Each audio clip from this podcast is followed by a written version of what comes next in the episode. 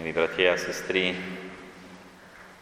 človeka a ľudí od nepamäti trápia rôzne bytostné otázky a jednou z takých bytostných otázok človeka je, že na čo sme tu na zemi, prečo nás Boh stvoril, aký je účel stvorenia nás ľudí, možno aj samotnej prírody, ale obzvlášť nás ľudí, alebo skôr, aký je potom zmysel nášho života, čo máme robiť, aby sme tým správnym spôsobom naplnili náš život, aby to bolo tak, ako to má byť. A na túto otázku je viac odpovedí a jedna z tých základných odpovedí je, a to budem naozaj vychádzať zo Svetého písma aj z katechizmu katolíckej cirkvi, je, že Boh stvoril človeka na to, aby sa ním oslávil. Alebo človek je stvorený na to, aby oslavoval Boha. Oslavoval Boha tu na zemi tým spôsobom, ako vie a hlavne oslavoval Boha vo väčšnosti. Keď raz odídeme z tohoto sveta do väčšnosti, tak budeme už neustále oslavovať Boha. Nemáme byť iba ako nejakí sluhovia alebo tí, čo sa majú iba klaňať Bohu, ale je to vlastne našej prirodzenosti oslavovať Boha svojim životom.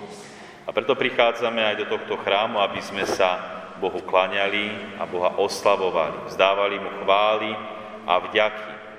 Aj preto hovorí dnešné vanírium toto krásne podobenstvo o človeku, ktorý vlastne je opísaná jeho prírodzenosť. Našej prírodzenosti je, aby sme boli neustále spojení s Ježišom Kristom. Tak ako je spojená ratoles s vinohradníkom. Až vtedy, keď je človek spojený s Kristom, a vtedy môžeme prinášať ovocie svojho života. Naopak, keď človek nie je spojený s Kristom, keď sa snaží odpojiť alebo nespojiť s ním, tak vtedy nemôžeme nič dobré urobiť pred Bohom.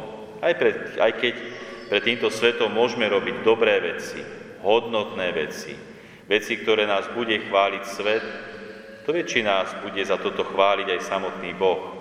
Čiže Musíme byť spojení s Kristom, ako je, spojené s Krist, ako je spojený ratole spojená s viničom. A vtedy môžeme prinášať ovocie.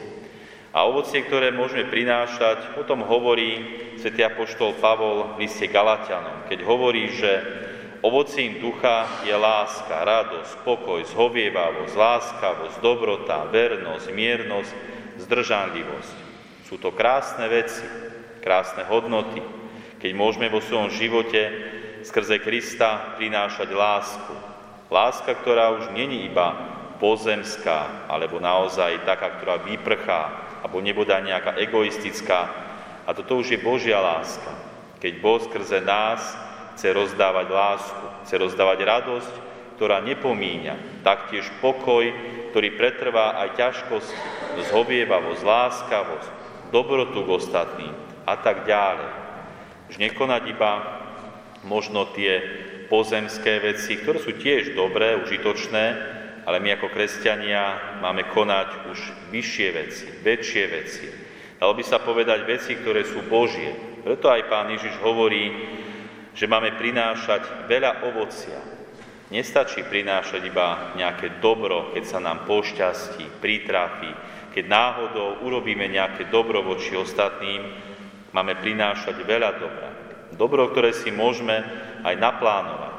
Dobro, ktoré chceme urobiť a aj ho urobíme. Pravda, že skrze Božie požehnanie a Božiu milosť. Veď aj svätý Apoštol Ján v dnešnom druhom čítaní nás vyzýva. Deti moje, nemilujte len slovom a jazykom, ale skutkom a pravdou. Láska musí ísť do skutkov a do pravdy. Pravda, že tá láska ktorá už nie je iba pozemská, ľudská, ale tá, ktorá je Božia a tá, ktorá môže prinášať ešte väčšie dobro, alebo viac dobra.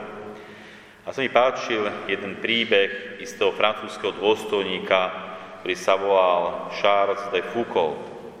A tento dôstojník tiež cítil vo svojom vnútri, že je nespokojný, že akoby nenaplňal alebo nenašiel zmysel života, a tak chodil, hľadal, pýtal sa, skúšal a stále bol nespokojný.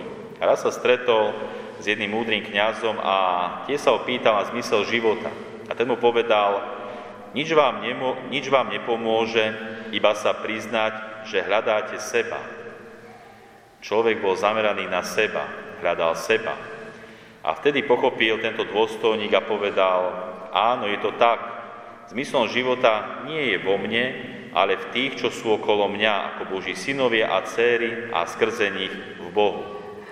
A tak tento človek potom odišiel do sveta a vydal sa medzi ľudí, medzi Mohamedánov. Neprišiel im rozprávať o Bohu, ale žil medzi nimi, pomáhal im radou a skutkom, pestoval v sebe srdečné vzťahy k ostatným ľuďom, prejavané tisícami pozorností, službami a pomocou, Arabi vybadali na ňom, že miluje Pána Boha a vidí v ňom zmysel svojho života a že v službe Kristovej lásky k blížnemu našiel svoju životnú úlohu.